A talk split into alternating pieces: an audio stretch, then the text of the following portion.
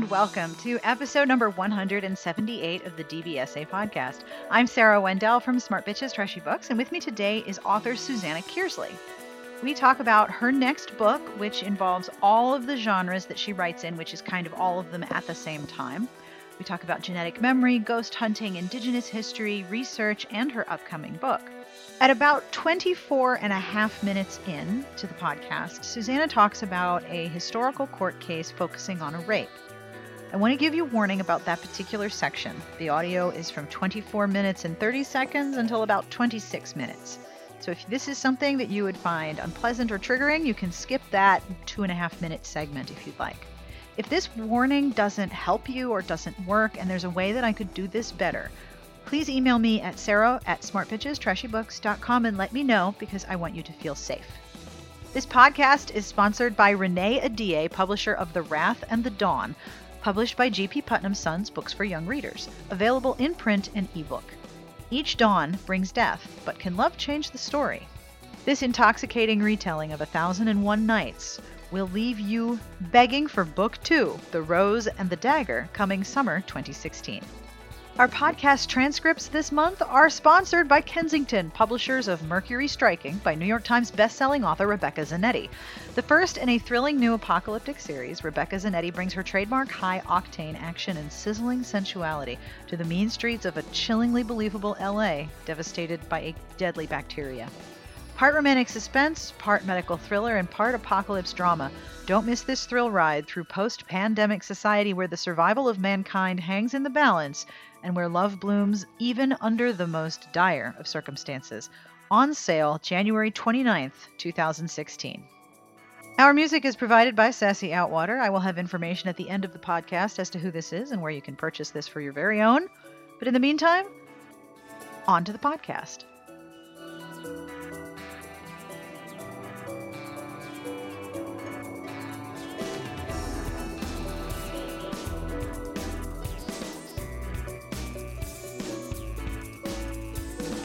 Would you be so kind as to introduce yourself to the lovely people who are probably on the treadmill right now? Hey, I'm Susanna Kearsley, and I write romance that usually involves uh, modern day people dealing with mysteries that come out of the past. So there's a little bit of everything in it. There's adventure, there's history, there's mystery, there's usually one, if not two, romances, and a bit of paranormal mixed into that almost all the time. So your your books are pretty much all the genres. I yeah, I call myself like the cockapoo of, of the romance world. It, it's actually I'm I'm probably one level up from that. It's whatever you get when you cross a cockapoo with a schnoodle and and you know just everything is in there. Yeah, which makes it really difficult when you know when you have to figure out where to put it for the Rita Awards these days because you're you're sort of crossing all the categories. But though it worked uh, out for you to put your book in paranormal, it did. That was my readers actually because I I had no idea after RWA changed the the rules and got rid of the strong romantic elements thing, which I mean, I write romance, but it was the easiest place to put it because it, it didn't fit neatly into any of the other categories. So I had no idea where to put it after that. And I just put it up on my blog and let the readers pick. And they had this awesome conversation going on in the comments about what it was. And, and one of them argued to everybody else that, well, it's it's all these other things, but it's paranormal all the way through. So I thought, okay, well, you know, you're, you're right. So the mo- most people voted for paranormal, and that's where I put it.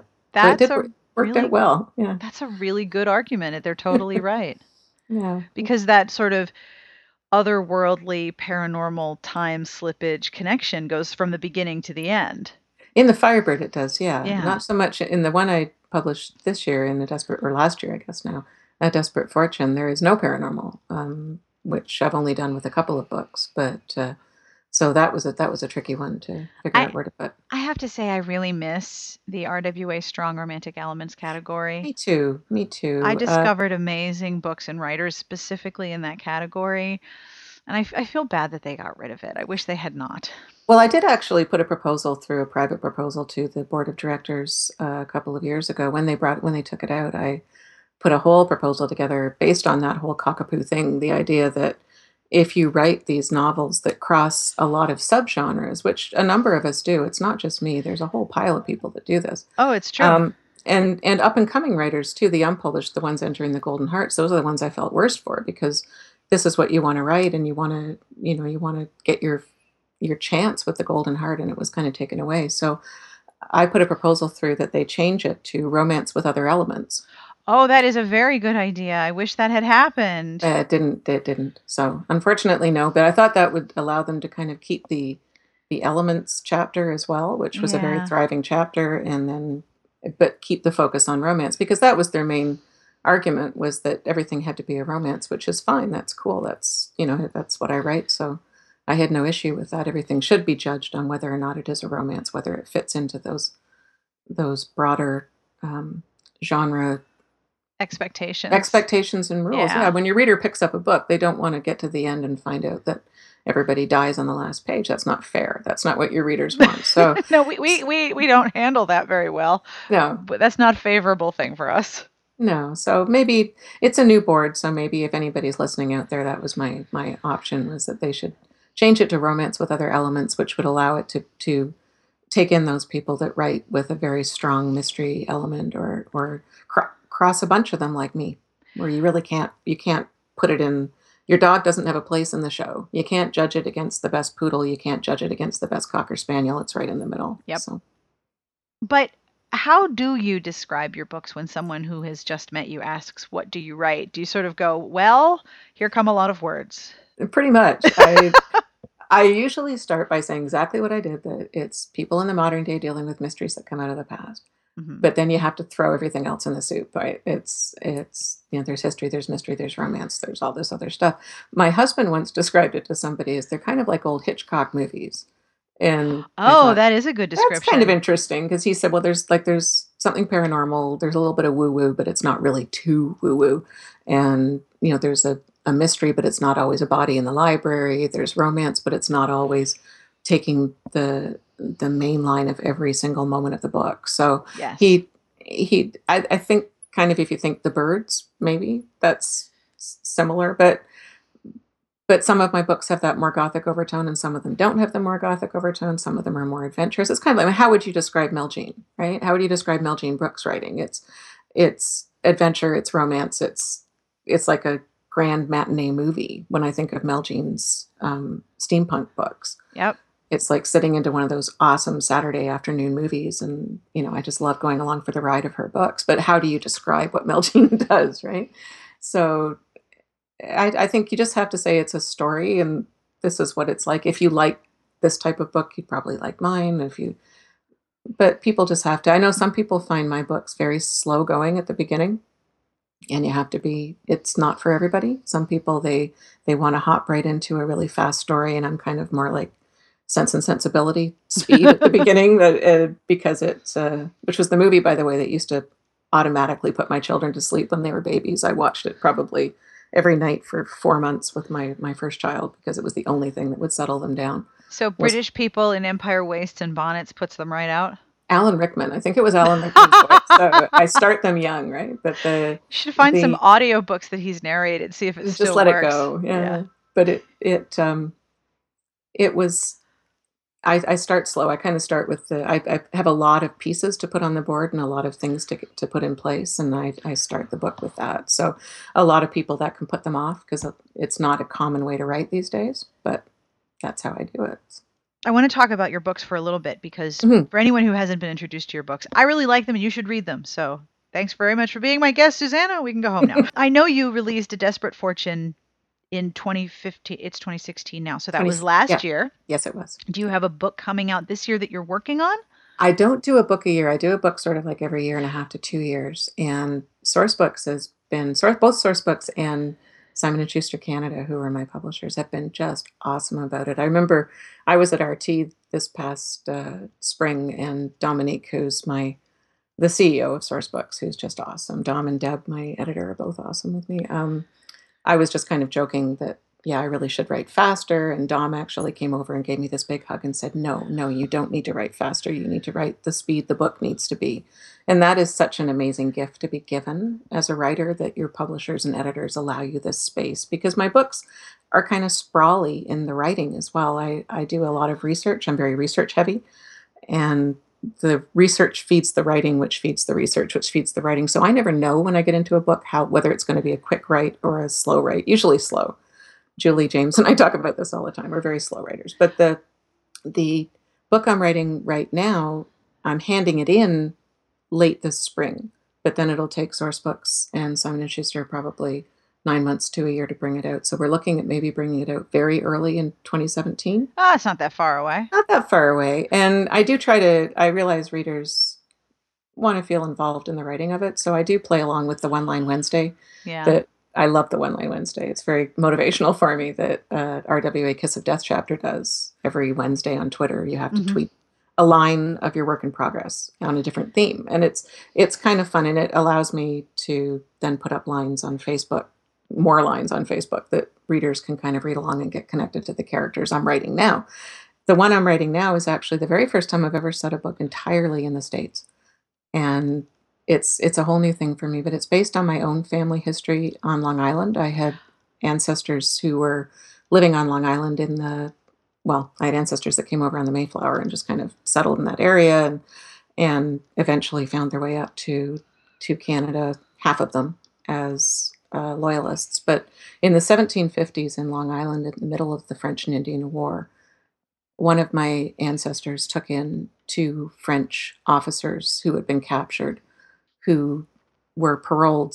They would take the officers and put them on their parole of honor.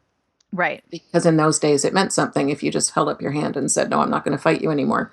And the officers were actually allowed to live in people's homes and walk around with their swords and, and walk around the streets of New York. And I thought this was just an amazing thing. So knowing that my ancestors actually took two of these guys in, gave me the idea to kind of use that as a starting place. And then this was also a time when it, you're you're coming up to about 10 years from then the revolution is really going to start gaining steam and a lot of people are already starting to have that break with britain and there's a lot of tension already between the british and, and the americans um, or the you know the colonials the provincials as they would call as the british called them and provincials. You can, you can really see. Bless their it, hearts. I know, I know, isn't it? It's well, we have that in Canada too. So the the um, but you can really see in the letters of the day, you can see the tensions, and especially in New York, where so much of the economy depended on them trading to the French West Indies. They were essentially trading with the enemy, but then so were the British the British just arranged things so that their ships could trade with the French West Indies, but the Americans couldn't. So it, it's an interesting time, and I've so I've put my my French officers into a home where the family is actually trading with the French, uh, doing privateering back and forth. So you've got people that have promised not to fight the British being billeted in the home of a family that is aiding the French, and it's there's a lot of interesting tension and a romance, and and my present day character is actually a museum curator, which is my past. Um, and I've never made a character that before. So it's kind of fun because I'm able to put a lot of my own experience in, uh, you know, what I remember doing as, as that job a few years ago now. It was back in the, the uh, late 80s, early 90s when I worked in museums. And uh, so surprisingly little has changed. I've touched base, I've touched base with the, um, the director of the Raynham Hall Museum in Oyster Bay, Long Island. Oyster Bay is just over from where I'm setting my book.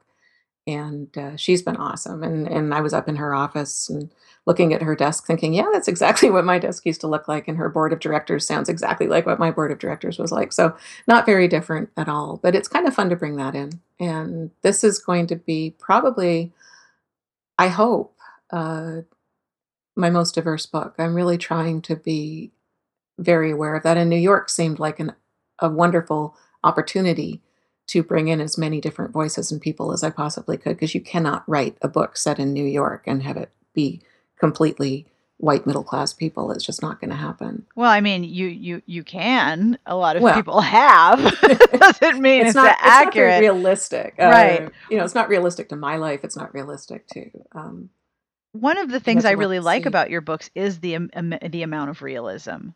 I mean, oh, thank you. I one of the things that sticks with me for for the winter sea is that the idea that there are scientific explorations, or excuse me, there are scientific potential explanations for ideas yeah. like time travel or reincarnation not time travel but the genetic memory genetic yeah, memory yeah. right thank you i was trying to remember exactly the term that you use right how did you discover that? Well, whenever I do anything paranormal, the first thing I do is I, I look for university studies on whatever it is that I'm doing. So there are always universities with parapsychology departments where this research is actually ongoing. And, and for something like genetic memory, they were doing an awful lot of research with genetic memory in autistic savants um, Ah, starting several years ago because people are born with knowledge that they nobody knows how they have that knowledge. How do you get that knowledge? How do you know instantly how to do this? And and if you start looking at the nature, just nature, monarch butterflies fly the same route every single year. They're a butterfly. How do they know? Nobody teaches them. It's not like there's a little butterfly school that they, you know, where they get maps and everything, and this is where you have to go in Mexico. They they just know this. Sea turtles are born alone on a beach and they know what to do as sea turtles. So obviously there are things that are encoded in the memories and the genetic material that those animals receive. So if that's the case, then it's not a great leap for scientists to imagine that we have some of this material in ourselves and and how it gets passed along. And they're doing some amazingly fascinating work with rats right now where they they will make one generation of rats afraid of something. And then they find that that fear passes down to the next generation and the one beyond that. And that to me is just oh. it's cool. But we we understand this tiny little bit of what our brain is capable of doing. So to me, it's fascinating to get into these labs where people are doing all this work. And I have to ground it in reality. And I also try to make my heroine, if I can, try to make her the biggest skeptic of all of them. Because if I can convince the heroine that such a thing is possible, then I can usually convince the reader along with the heroine if the reader trusts the heroine. Right. The the only time I couldn't really do that was in the Firebird with Nicola because Nicola is psychic, so you had to Mhm. kind of trust in her right off the bat.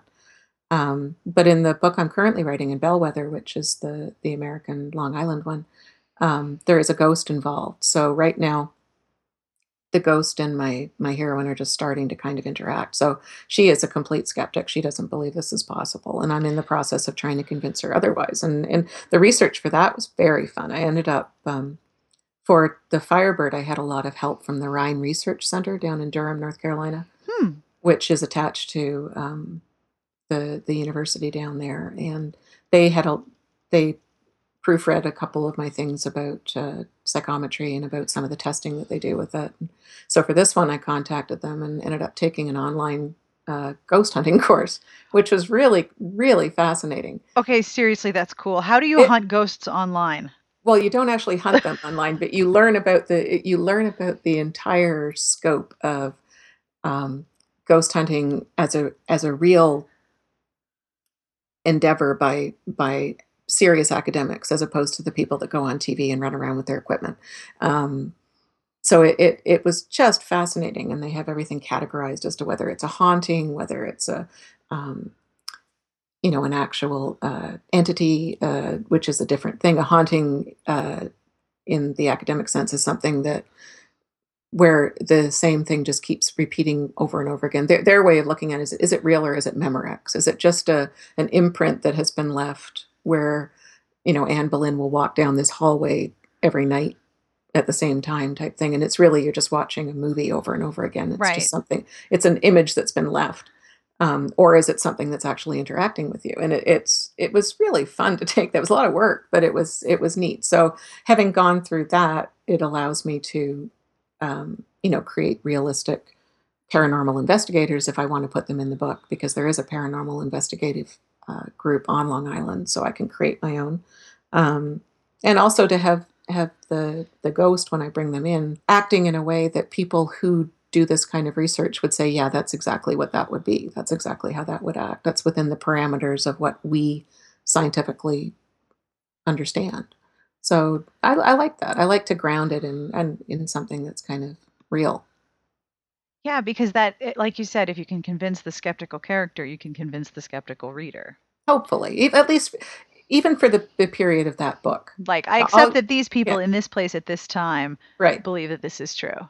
right. You, that's that's really all you have to do is is convince the reader for the space of time that they're in your world, that this is a possibility.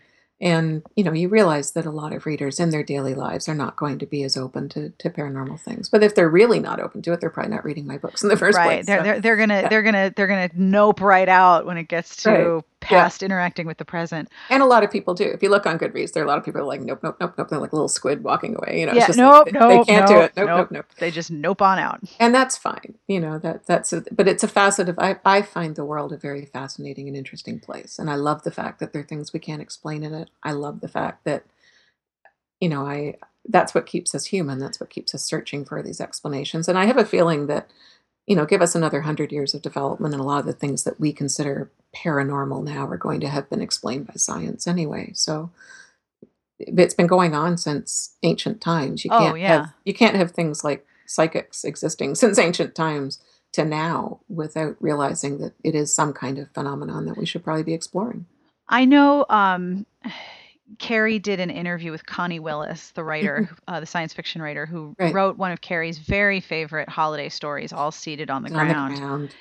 And Ms. Willis was talking about how, despite the fact that there really isn't hard scientific evidence of something happening to us after we die, of a place that we go or a thing that happens, that, that any life continues beyond the physical end of our bodies functioning.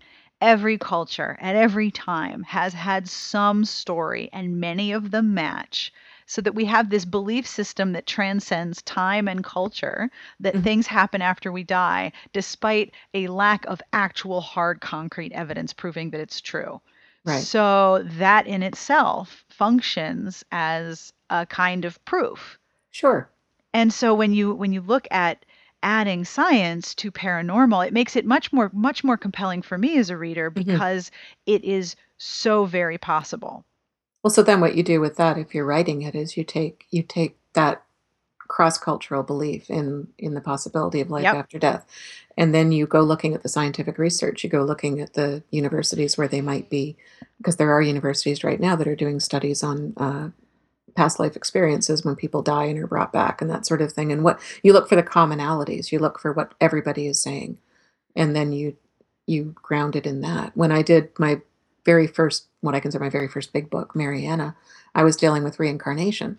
And I went in again to the university studies, and everybody was reporting that when they were regressing, they heard a ringing in their ears. So that went into the book. So you, you kind of ground it in what you can to make it real for people. Wow. So, The other thing that's fascinating to me is the the sort of I don't want to call it hubris or you know, the ego, but there's this often there's a, there's an attitude that I encounter in ver- in various situations that we who are alive right now are the Mm. only ones who have ever dealt with this with the level of sophistication that we have. And it's like, no, people have had this problem over and over and over, and you can see echoes of the same issues transformed through history. All through time. Yeah, it's like we have all been dealt dealing with this. It's actually for me, especially when I have no idea what to do with a situation like I don't know, like parenting or Mhm. we're moving and I don't know how to put my stuff in this room. I always tell myself someone has had this problem before. Some they- Roman woman was looking and thinking, "Where's Yes! this couch going to go?" Exactly. you know. Someone has had this problem before and someone has found a solution. So you're not alone. And if you're really lucky, somebody way back in the day wrote about it, maybe on a GeoCities website, maybe in the library, maybe somewhere. Someone has had this problem. Yep. And that connection through time is actually very reassuring. It is an extreme. I, well, I find too. I'm a very political person, and and I get very caught up in what's going on in different places, and and very upset by certain tacks our cultures are taking, and and that sort of thing. But all I have to do is go back and spend half an hour with a cup of coffee, going through the Old Bailey online. And if you go on Old Bailey online, you can read back to the the court cases, actual transcripts of the court cases that were going on in the 1700s, the 1600s. And it's the same stuff. It's our newspaper transported back 400 years. And Yep. it- it- you have exactly the same things happening, exactly the same type of people the good people, the bad people, the same crimes. You have stabbings, you have shootings, you have rapes, you have child molestation, you have all kinds of stuff. And that I found there's a there's a judge, Judge Jeffreys, who has been painted by history as a, a horrible person, mostly because he was associated with James the the second or James the seventh of, of Scotland, however you want to call him, the first Jacobite king. Right. Um, Judge Jeffreys uh, was overseeing a rape case in which a little girl, I think she was about seven or eight, had been raped by a man and he was denying it. And his denial was um, simply that, you know, it's her word against my word. And Judge Jeffreys wrote this, this amazing, or gave this amazing judgment in which he said something that I wish half our judges today would listen to was that, well, sir, in, in cases like this, you only have two voices. You have,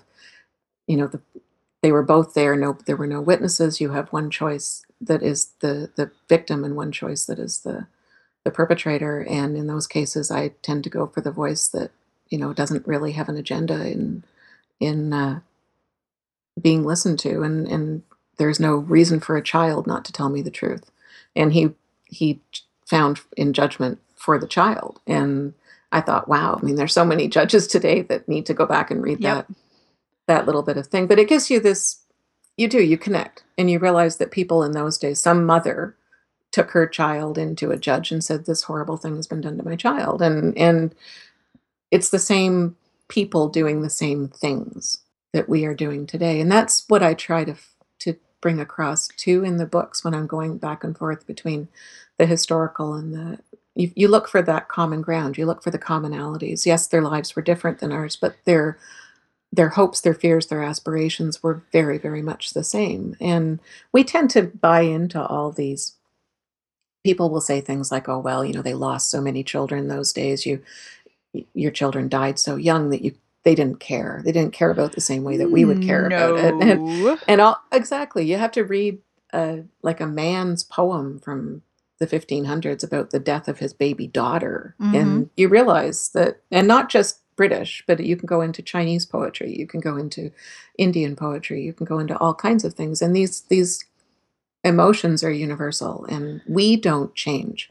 The the place we're going through and the systems we're going through change but we essentially as humans don't change. We're the same animal going through all of it. So if you can connect a modern reader to the past that way i think it can be a really powerful thing and it can let people realize it, it i find it kind of calming and soothing to realize that we're not the only people that have faced issues like the systemic racism or war or um, you know how to deal with returning veterans or everybody has had these problems for centuries yep. and it's just our turn and it's not necessarily outside the realm of the possible then to think that what remains of a person is repeating a particular moment as a appearance in the hmm. contemporary mm-hmm. world that, uh, that that we get stuck in the same patterns mm-hmm. so it's not so far out of the possible that the remnants of a person could get stuck in a repeating pattern that we can witness. It's kind of a, it, it there's so many cool things that could be going on that we don't understand yet. One of the things that I do really enjoyed about the books of yours that I've read is that there are moments where the heroine or, or the hero will, or you've got more than a heroine or hero, a protagonist mm-hmm.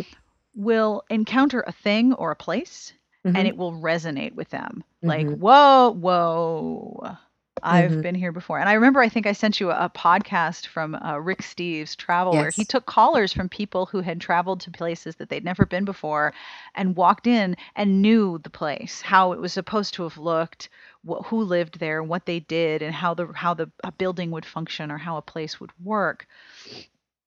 And, and and it it fascinates me because that's that's an experience I think that people really do have. You you meet a thing and you think, "Oh, oh, this is this is important. Like I can remember way back when I was a kid when computers were first happening. Mm-hmm. And it was it was becoming possible for individual families to buy a computer. So this right. is probably like the 80s. Mm-hmm. I have a thing for Alpha-Bits cereal. It's one of my mm-hmm. favorites. And I remember Alpha-Bits was giving away a computer, and the cereal box had been designed so that you could fold down the back of the cereal box, and then inside was a p- pretend printed computer. And I was obsessed with it. I was like, this is my thing. I need one of these. This mm-hmm. is going to be my thing. And it has become my thing. Mm-hmm. like, I mm-hmm. knew that that was something that, that was I, your thing. That was my thing. I have discovered my jam and I just need it to be real and not a cardboard box. Well, see, and that's a premonition. That so that's a whole different area. Yeah, it's a whole other a thing. It's like the resonation with premonition to yeah. combine. Like, what? Whoa, okay. Which they're also studying. So you know, it's it's. I mean, because there are recorded facts of, uh, you know, people who are very rational in every other way people deciding, no, I'm not going to get on that boat or I'm not going to get on that plane. And something happens to that boat or that plane. Um, so that's being studied as well. With your current book, hmm with the museum curation and the mixed loyalties right before the revolution, Right. what are some of the things that you've learned in your research that have Oh really goodness. just like made you want to like jump up and start screaming at people? Have you heard this amazing thing? Oh my gosh. Well, one of the things that I find so fascinating is what what we don't get taught in history. Um, I, you Oh. know, what Oh what gets yes. it it bothers me tremendously. And as a Canadian, I mean, this is probably isn't going to resonate with anybody in the States, but as a Canadian, we are always taught that that the the war, the French and Indian War, ended with the Battle of the Plains of Abraham, which happened in the fall of 1759. And in my reading, I found that no, not so. I mean, it continued no. on. The fighting continued on Word did not spread quite quick, enough. No, and they and there were have ba- Twitter. We're done. Yo, guys, hashtag war's over. there were other battles being fought, and and even after the the supposed end of the war, I mean, then you still had to send people out to the outlying forts because they hadn't heard the news. So it it kept going on and on and on and on. And and so I I always want to stand up and tell whoever's putting the history curriculum together to please get it right. I also I've become a huge um, I've become hugely invested in Indigenous history through the, the writing of this book. The the hero of the present day thread, Sam, is uh, Kanien'kehá:ka. He's Mohawk, um, and I did that on purpose. I was born on what is traditionally um, Haudenosaunee uh, land in Brantford, Ontario, um, near what is now called the Six Nations Reserve. So there are actually seven nations on the Six Nation Reserve. There's, let's see if I can get these Mohawk, Onon- Onondaga, Oneida, Seneca, Cayuga, Tuscarora, and Delaware live on the Six I am Nations. never going against you on Jeopardy. Ever. well, I should, you know, you should know when you when you should you should know um, whose land you live on, and you should know what treaty it was that took that land from them, and and because there are a lot of promises that were broken, and it's easy for people to fall into that sort of colonial way of saying, oh well, you we've we always to, been here. yeah, and and talk about pioneers when in fact you're not really a pioneer. I mean, No. you're a squatter on someone else's land, and it's it's different. So I, I we had this big thing that just happened up here in Canada. The Truth and. Reconciliation Truth and Committee. Reconciliation The fact that you put hard. those words, okay, Yeah, so here's Canada with the Truth and Reconciliation Committee. Like those four words together alone right. blow my mind. But we're only like it's a tiny part of the of the journey that we all have to do as Canadians. Like we're it's going to take several generations. This right near where I was born was one of the worst residential schools called the Mush the Oh. Mush Hole, um, Brantford, uh, the Mohawk Institute in Brantford, and they want to preserve it as a museum. And I'm actually um, I want to help that. So I'm hoping to, when this book gets published, I'm hoping to do some kind of thing that'll help raise money for that. One of the gentlemen that's helping me um, with getting Sam's voice right and Sam's history right is a Delaware. He's half Delaware, half Mohawk from Six Nations, and uh, his family is involved in both the museum and the the Mush Hole endeavor and the library there. So I'm hoping that I can get him to help me do some stuff. But the this was going on in my generation. People people in my generation were taken away from their families and put in this school. And we did that, you know, and and we ruined at least at least seven generations of people. And you know, you take little children away from their family and you put them in a, school where they're being abused and that cycle continues for generations and it can't be broken very easily. So, one of the things that Justice Murray Sinclair, who was leading the Truth and Reconciliation Commission, asked of all Canadians, there are I there are a lot of recommendations eh, that that thankfully our new government has just accepted and uh, and will Could you hopefully just start stop with the awesomeness? I mean, my God. I'm sorry. Could you We well just stop stop it, Canada? Just knock it off. we try. No, We're seriously, we're it's not perfect, incredible. but we're no, but we're not perfect, and we and and you don't want to sit on your laurels as Canadians either, because you know we had slavery, we we treated and continue to treat our Indigenous people terribly. Um, we have a long way to go as well. We're not a perfect country, but you have to have the dialogue. You have to open up the conversation. But one of the things that Justice Sinclair threw out to Canadians was just find one thing on that list, find one thing on that list of truth and reconciliation that resonates with you. And one of the things he said was, one of the suggestions was, you know, was this aspect of teaching proper history. Because when the settlers came here, and you know, like I had five ancestors on the Mayflower, so we we romanticized that. But in reality, one of the first things my ancestors did was go around in canoes and, and grave rob and and steal the food stores of the the indigenous people that were living there. They dug up their corn and walked off with it. And it wasn't like the natives came out of the the woods and handed you a basket of corn. They dug it up and took it. But that's Um, totally the picture we are we see. exactly. Uh, Uh, your Thanksgiving and our Thanksgiving have that same sort of iconography of hey, yeah, welcome potluck. romantic, and and it'll be interesting because I I I like Sam's voice in this book, so he's going to be able to to explain a lot of things like Columbus Day and Thanksgiving from a different perspective. And I think there's a lot you can do. So I I purposely put Sam, my my uh, Kanien'kehá:ka character, I put him in the present um, as an urban Mohawk with short hair, and he's a construction worker. He's a contractor.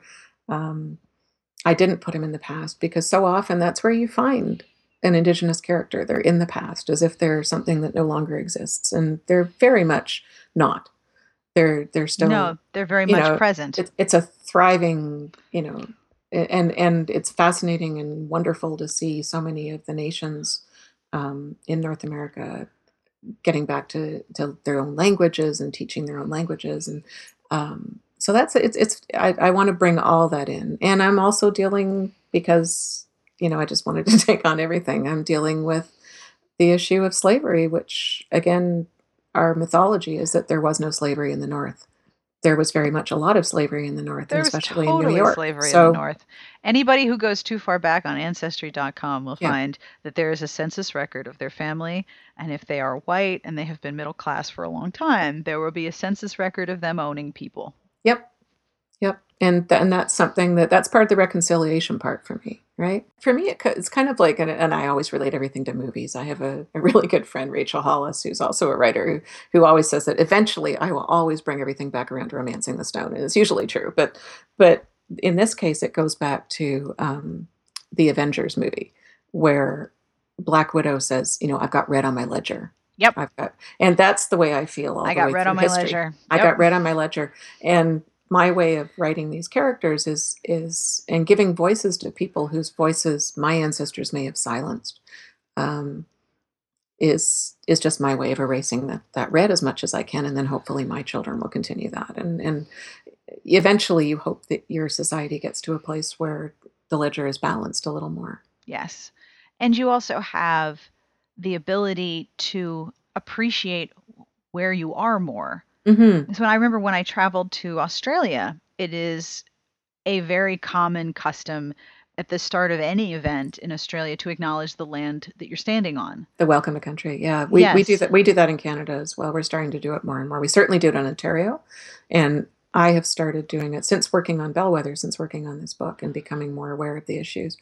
I've started doing it at the start of every um, speech or every uh, you know engagement that I do. Um, so it catches a few people off off guard, but it also is interesting because it makes you. I like to to acknowledge the specific nation as opposed to just you know the a general acknowledgement. So it makes you learn the nation that that are the caretakers of the land that you are meeting on. And and I go a lot of different places around North America, and I've learned a lot of different uh, nation names, and I try to learn it in their language as opposed to the the you know like the the ones I rattled off there from the Six Nations. That's our words for them. That's not what they call themselves. You know, Right. the the Mohawk are they, they're the Kanien'kehá:ka. The their language is Kanien'kéha. You know, it's it's the the whole thing is not the hmm Iroquois. They're the Haudenosaunee. So language matters. Oh, The word yes. the word you use matters. So And especially when you live in a place like, for example, we just moved from New Jersey to Maryland, but in New Jersey, there are a staggering number of indigenous or Native American place names. hmm Like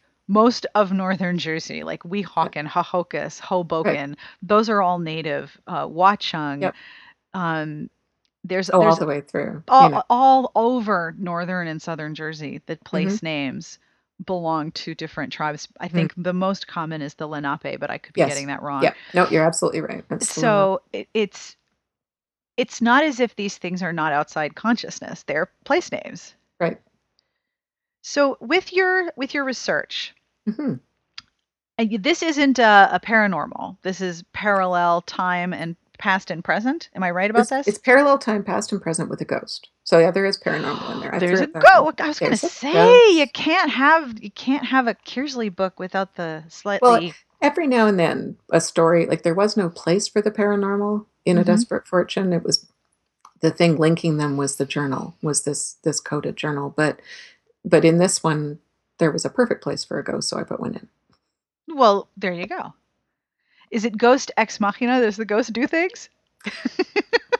the ghost well see my books the thing is i i toss all my characters on the page and i i kind of plan out the scenes i think are going to happen and then once they get on the page they just take off so the ghost is just doing what the ghost wants to do and we'll see if it you know if it gets edited out or ties in neatly at the end so I, ne- I never really know till i get the end of the book but yeah the ghost is the ghost has an agenda the ghost is trying to accomplish something It's not Uh, just repeating a pattern. It has a presence and, a, no, and, it and a, and a reason for being there. No, it is not a haunting. It is an actual, um, you know, apparition. It's an entity. It's a, it's something that is interacting with the heroine. So it's kind of fun. So, with the ghost a- a- research that you did in the online ghost hunting course, I kind of want to take this now. There's there's hauntings, Yes. and then what other kinds of presences are there? Oh my goodness. Well, there's pol- there's hauntings, poltergeists, and then I completely forget because I didn't prep for this. I completely forget the, but I just know it's it's the the entity that you interact with, um, and it's that's neither haunting or Social media Yeah. ghost, social media ghost.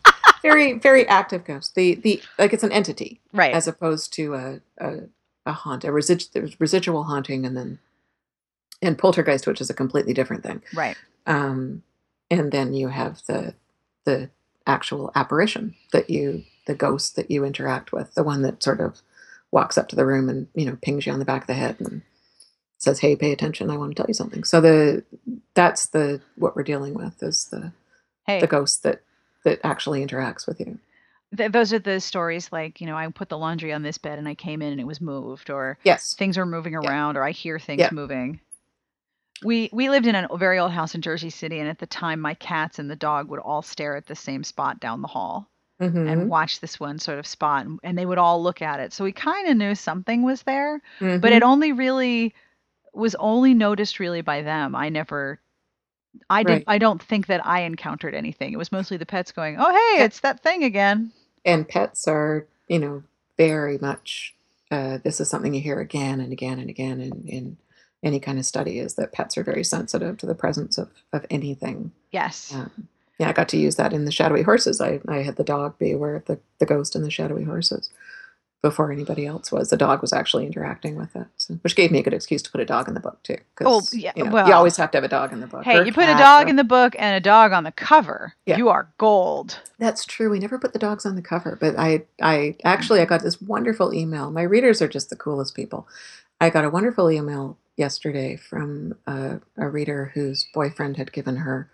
Um, he actually got in touch with me before Christmas and asked if if I would sign a little something in the front of her book, hmm um, because she was also a writer, and I love to encourage people that are that are just finding their voices that way. So I, yeah, I, I wrote a thing, and, and she got back in touch personally, and and she said that uh, she was she turned out to be a wild animal vet, and among the other things she told me was that she had rescued this little schnauzer mix who was abandoned outside a, a post office just a few weeks ago and she had Mhm. rescued him. She was fostering him. He's going to go to his forever home and she sent me a little picture of him and she had named him she had named him frisk after the dog in a desperate fortune. So i was fine until i got to that point and then i kind of got all teary-eyed. I'm like oh there's a little dog on the planet that is like named for a character in one of my books. That's really awesome. You So- must get because you not only are you dealing with the you know the expected emotions and, and vulnerabilities that are inherent in writing about romance and and history and Mhm. the people who lived history as opposed to the events that happened. right you, you must get a lot of really interesting reader interaction because I know when I've seen you at at, at Surrey, which is the, the Yeah. greatest writers conference in the universe, It is the greatest writers conference. it is not an exaggeration. So No. I, I know at the Surrey International Writers Conference, you've had readers who've driven hours and hours to come and get a book signed for you. Oh, you must have really, really good reader stories. were you there the year that you were there two years ago when the guy, the Czech Um, yes. Czech Canadian guy drove in the rain five hours. This is a man, this is a romantic story. I love this romantic story for his wife, who was a fan of mine and one other person. And he had come to get one specific book for his wife. And we, they didn't have that book for sale. Um, and he arrived like he was a very tall, handsome guy. He arrived dripping wet and came up to our table and, and wanted I remember we were all kind of like, "Whoa, who is I know. that?" Whose Hello. husband is that that drove in the rain and can I have him too? And they, they so anyway, I you know you you have to reward romance like that. So I I sent him uh, not only a signed copy of Mariana, which was the one he was after for his wife, but I also had a check copy of Mariana that he could read himself. So I sent him that. oh, I sent them both of that, plus my my latest one because it's like you know he drove in the rain. It was a horrible night I remember it was miserable. it was stormy. But yeah, I, I get some readers are wonderful, wonderful people. And I am just I don't know, I'm I'm so appreciative of the fact that anybody there's so many books out there for people to choose.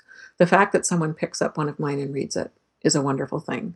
The fact that they would then sit down and take time out of their day because everybody has these ridiculously busy days now. Um, yes. they they've taken time out of their day to get in touch with me and tell me that they enjoyed the book and that means an awful lot to me and they never know they, that can hit me at just the right moment because i always go through these these valleys in the middle of writing my books where i I, This is the worst project ever. Oh. This sucks. Exactly. Yeah. Yeah. it's a common thing. We all do it. And my friend Julie Cohen has a, you know, a blog post that she has up where she, you know, talks about uh, it- sh- this book sucks big parts of a donkey's anatomy that probably aren't, you know, safe for work to mention. But the we we just keep a, a, a link now to that post of Julie's, and every time she gets in the middle of a book, we just send her a link to her own blog post about it. It's like because Which is you, just infuriating. well, you do. You want to throw the whole book in the garbage. You're nobody's ever going to read me again. My This career's over. The publishers are going to stop buying me. This is terrible. Every single book, and I'm on my thirteenth now. Every single book.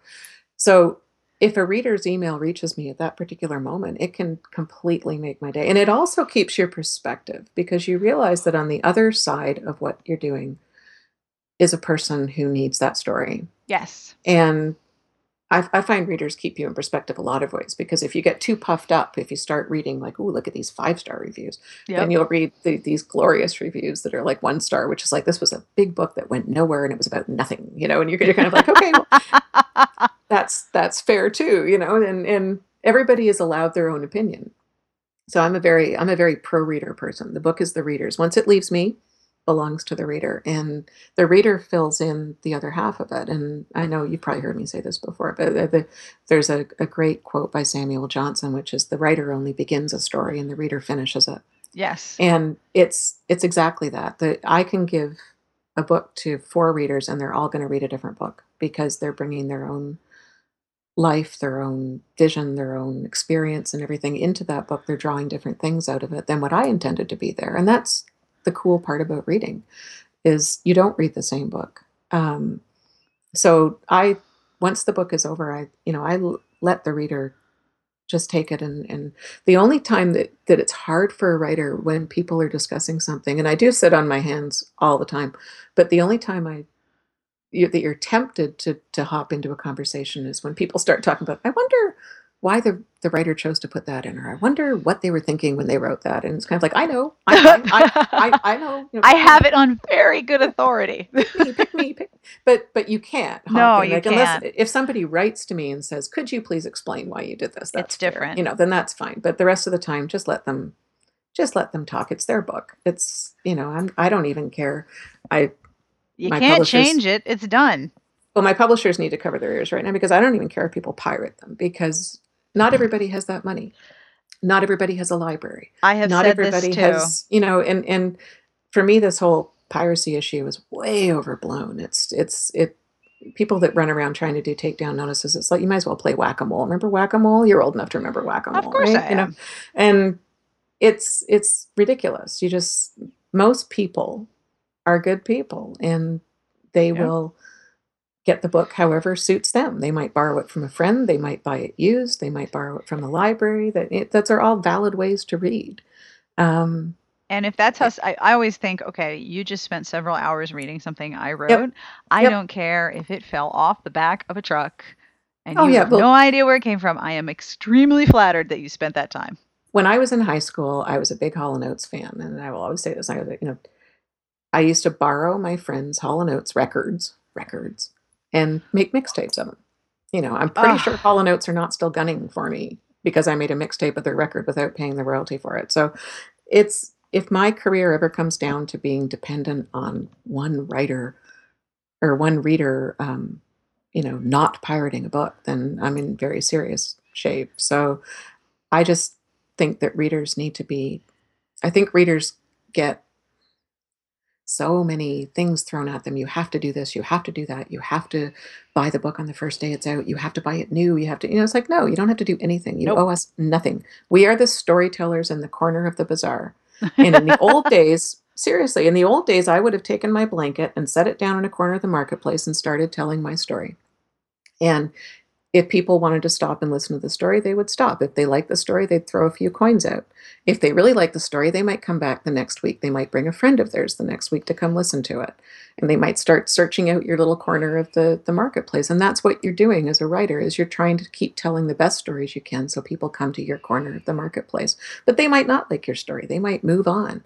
And they don't owe you anything. If they want to go on and listen to the guy in the next corner, that's they're allowed to do that. Um, if they want to come and not throw coins because they don't like the story that much or they don't have coins to throw, they can do that. So I think a lot of writers, you know, and I'll probably get hate mail after this, but I think a lot of writers just need to get over themselves and, and realize that we are not that special. We are just storytellers, just like a mechanic fixes a car, just like a teacher teaches kids. Um, you know, a cleaner cleans toilets. Everybody fills a function in society, and we just tell the stories. So I wish people would stop telling readers what they need to do.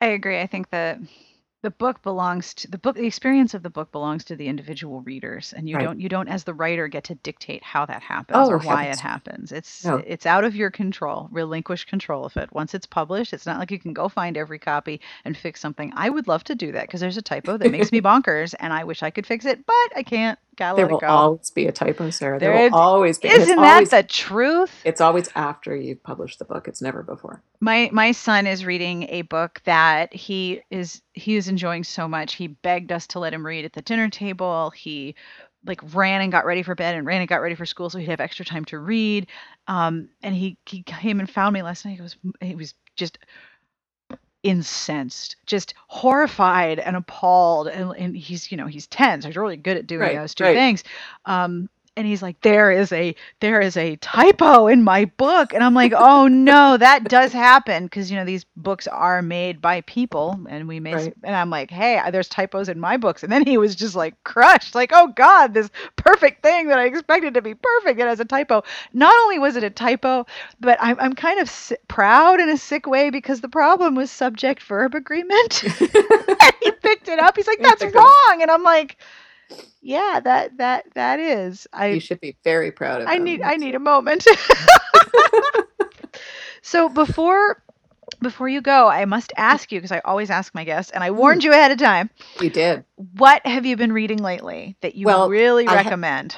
I had to look for fiction because when I'm in the middle of research, I'm It's a lot of reading like- nonfiction. no, I'm reading really sexy things like you know the correspondence between Governor Amherst and the guy that's in charge of the French prisoners, and you know I'm I'm I'm doing all that kind of stuff. So I I can't really recommend that, but you know I did uh, a uh, I did a podcast interview with a archives librarian in, in Mm. New Jersey, and her stories about the letters that are in the New Jersey archives, like Oh. this farmer wrote a letter about you know pig farming, and now Yeah. it's in the state library. And I always think if you go back in time and tell that farmer, listen, dude, guess what? That letter you totally wrote is going to be Right. held on to by the state because it is important. well I always think about love too like letters. I think about people like John Murray, who's the the hero of The Winter Sea and you know Yep. features in a couple of the other books. I mean, I think if you went back in time to you know 1708 and told John Murray that okay, 300 years from now, you know, someone's going to write your story and it's going to be on the New York Times bestseller list and all these women are going to think you're really hot. You know, when he was standing up to his knees in the mud of the battlefield, he'd probably go, yeah, right, sure. You know, okay, sure, lady. okay. Pull you the know other one. crazy woman, you know. But you, you just never know what's going to happen. So, what have I been reading? Well, when I'm writing, um, I'm a category girl. I read category romance um, when I'm writing because it's like a really awesome TV movie for me. Yep. And uh, so I go back to comfort reads. And I've got three of them sitting here that I've been reading in the past couple of weeks. Um, one is full disclosure, Molly O'Keefe is a very good friend of mine, and but her writing just rocks. I just love Molly's writing, and not just the the really new, sexy, explicit stuff, um, but all of her writing. So I have A Man Worth Keeping by Molly O'Keefe, which is one of her old super romances, and I love it. And it's one of my it's one of the Mitchells of Riverview Inn series ones, and it's just sort of one I go back to again to get this really nice feeling. Um, So, a have- man worth keeping is a book I'm- worth keeping. a Man Worth Keeping is definitely a book worth keeping. I have uh, a Tanya Michaels um, book. Tanya Michaels writes American Romance um, for Harlequin, and this book uh, I just stumbled across, and it, it was so. It was the only time I'd really seen a secret baby plot that worked for me because she did it so cleverly.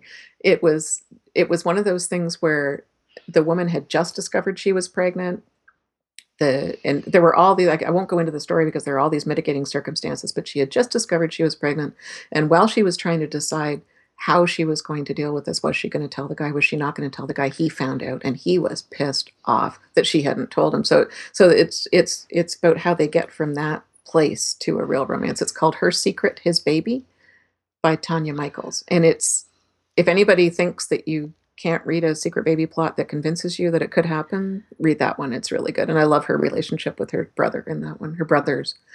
And a really old one because I'm old. Um, no, I am. I'm going to be 50 this month. So, oh, happy you know, birthday. Thank you.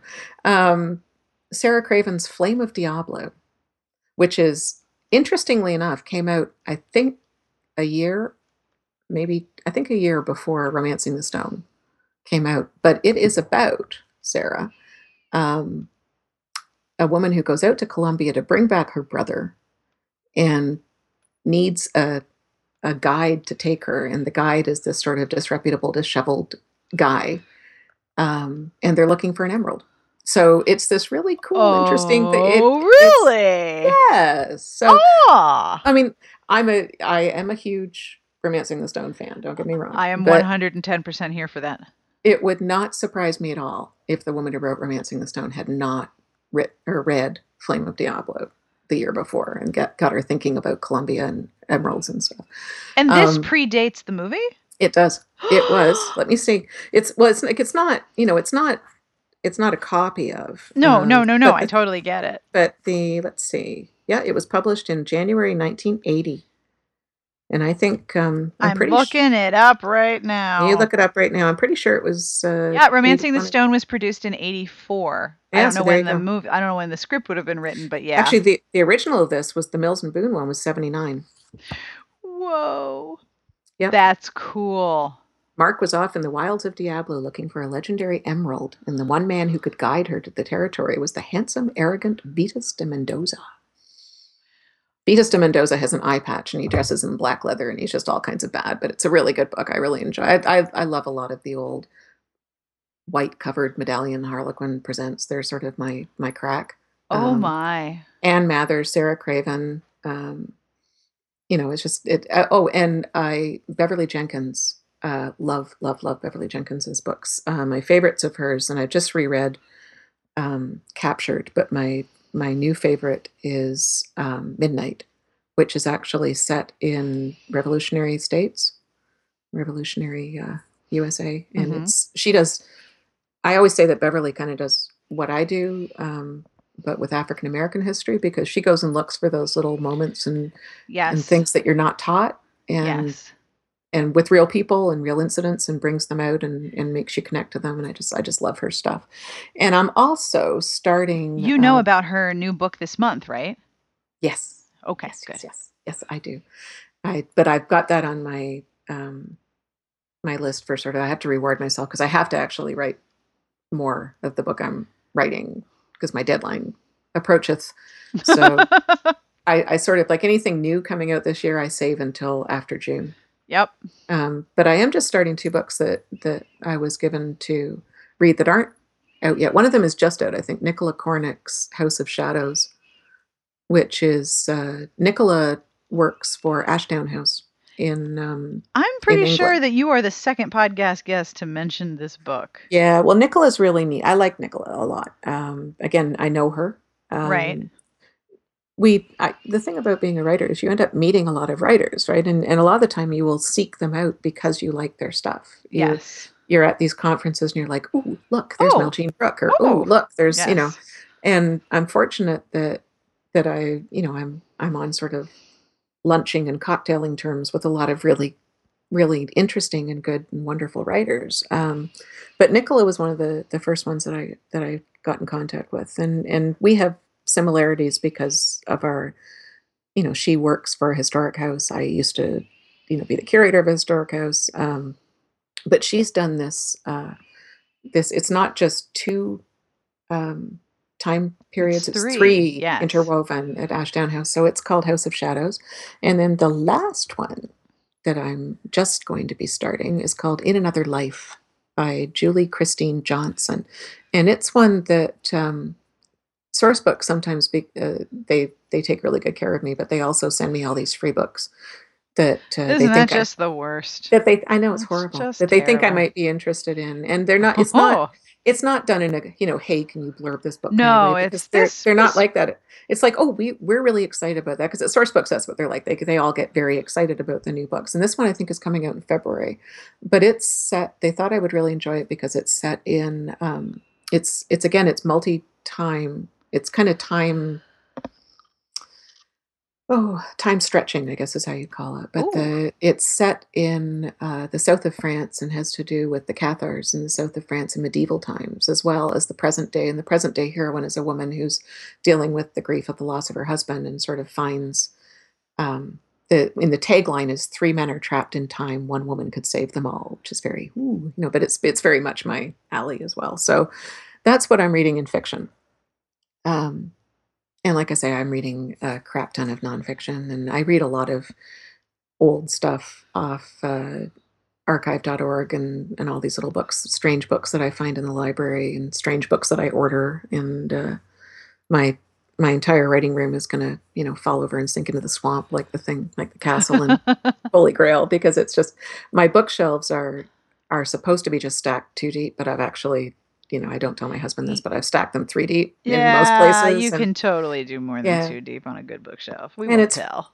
14 linear feet of them all the way down the room. So they, you know, they're they're, they're pretty stacked. But These I, are I just important I- things. I can't help it, you know. And and I, you know, this is one of the reasons why I will never ever be one of those people that that gets in people's faces for buying at used bookstores because I'm a used bookstore junkie. I mean, you find the neatest things. I just went down to um, New York with my my elder kid who all they wanted for Christmas was a trip, a weekend in New York, and I'm like, okay, okay, sure. Yeah, I- not a problem. I can do that. Uh, so we went to the Strand bookstore, and Oh, that's just uh, I know that's a legitimate rabbit hole. it was a giant rabbit hole. But I always find that you find these little tiny books, and that usually becomes the start of another huh moment that could lead to a book in the future. And I found this really neat little tiny slim old volume of of uh, a journal of a German um, indentured servant who had come over and been stuck in I believe Pennsylvania, and it was. Um, it was again a story I'd never heard about. I'd never heard about this particular thing, and and the and he himself had gone back and warned people in Germany not to come over, and all the horrors that were going to happen to them as an indentured servant. So you know, when I get time, I'll read that and see where he leads me. But uh, but right now, I'm I'm very very happy being lost in the the 1750s on Long Island with my French Canadian hero and my American heroine having a good time. Cool. Well, good luck with your book. Thank you. I hope the writing is easy, and thank you so much for taking the time to talk to me today. Oh, thanks so much for for calling. I mean, it's it's always fun to take a little bit of time out of my day and talk. And I just your blog is one of my favorite blogs anyway. So. Well, thank you. I appreciate that. No. I always figure there's like six total people looking at it at any given, you know, year. Yeah, no, no, no. My my morning routine is very set. My morning routine is pour a cup of coffee, Mhm. open up Smart Bitches, read read whatever, and, and usually the reviews. I mean, I'm a big movie person too, so movies I have seen that I would recommend. Everybody, Oh, everybody needs to go see Spotlight. Everybody needs to go see Spotlight. It was a amazing film, and I mean, I'm not just saying that my my agent's husband is in it. but, Oh, cool. But, uh, but the um, it really hit me on a very deep level, and it was a beautifully made movie. It was a wonderfully constructed and made and written movie. It was really good. Um, I haven't seen Michael Keaton be that good in a long time. Wow. And it's got Mark Ruffalo in it. How can you not like? yes, there there's there's the addition of many excellent people in that Oh. film. It- It's a wonderful film. And just last week, I saw um, The Big Short, which was also very, very good, very well done. So, but I, but Spotlight, if you have one movie to see this year, that's the one I would make it. I um two of my reviewers live in Boston and Oh yeah, and they saw it and were like, This is incredible. It was just so well done, and it's hard to do an ensemble. Uh, For me, it's hard to do a movie where you know the ending. Right? Yes. There are very few directors who can do that. Ron Howard does it. If I see Ron Howard's name on a movie, I go just because he's so good at doing that. Like the Apollo 13. I'm old enough to remember watching Apollo 13 splash down. So I knew they got out of it. I knew they were fine. Yes. I knew they survived. And I was still through that whole movie on the edge of my seat. Yep. Um, so when you can do that as a as a filmmaker, and I learn a lot from filmmakers. I learn an awful lot from filmmakers. Even One of- Titanic, for all its Oh. flaws, you know it's gonna sink, and by the time you get to that part, you're like, "Oh no!" Oh no. But the I mean there's some filmmakers that are just so so brilliant. John Sayles does awesome movies. Um Lone Star is one of the great great films. I mean I fell in love with Chris Cooper in in Lone Star and he will hold my heart for a very long time. Um, it's it's just such a he's he's all he's well you know my type of hero is always the sort of quieter understated guy. Um they're not really alpha, they're not really beta, they're they're kind of theta. yep. you know, they're they're a bit of both, but they're there's a lot going on under the surface. Um, and Chris Cooper in Lone Star is very much that that thing. But when you hear John Sayles talk about filmmaking and how to do historical films, um, you can learn so much as a writer. So I like to do that cross pollination thing. And my granddad was a, a film projectionist. He ran the the projection cameras at a movie house from oh gosh, you know, from like the 30s That's cool. up until the time he retired. So he that was his job. He went down and watched movies like you know four or five times a. And the so I get that from him. I can go back and see a movie again and again and again, and that's that's my that's my relaxing time when I'm writing.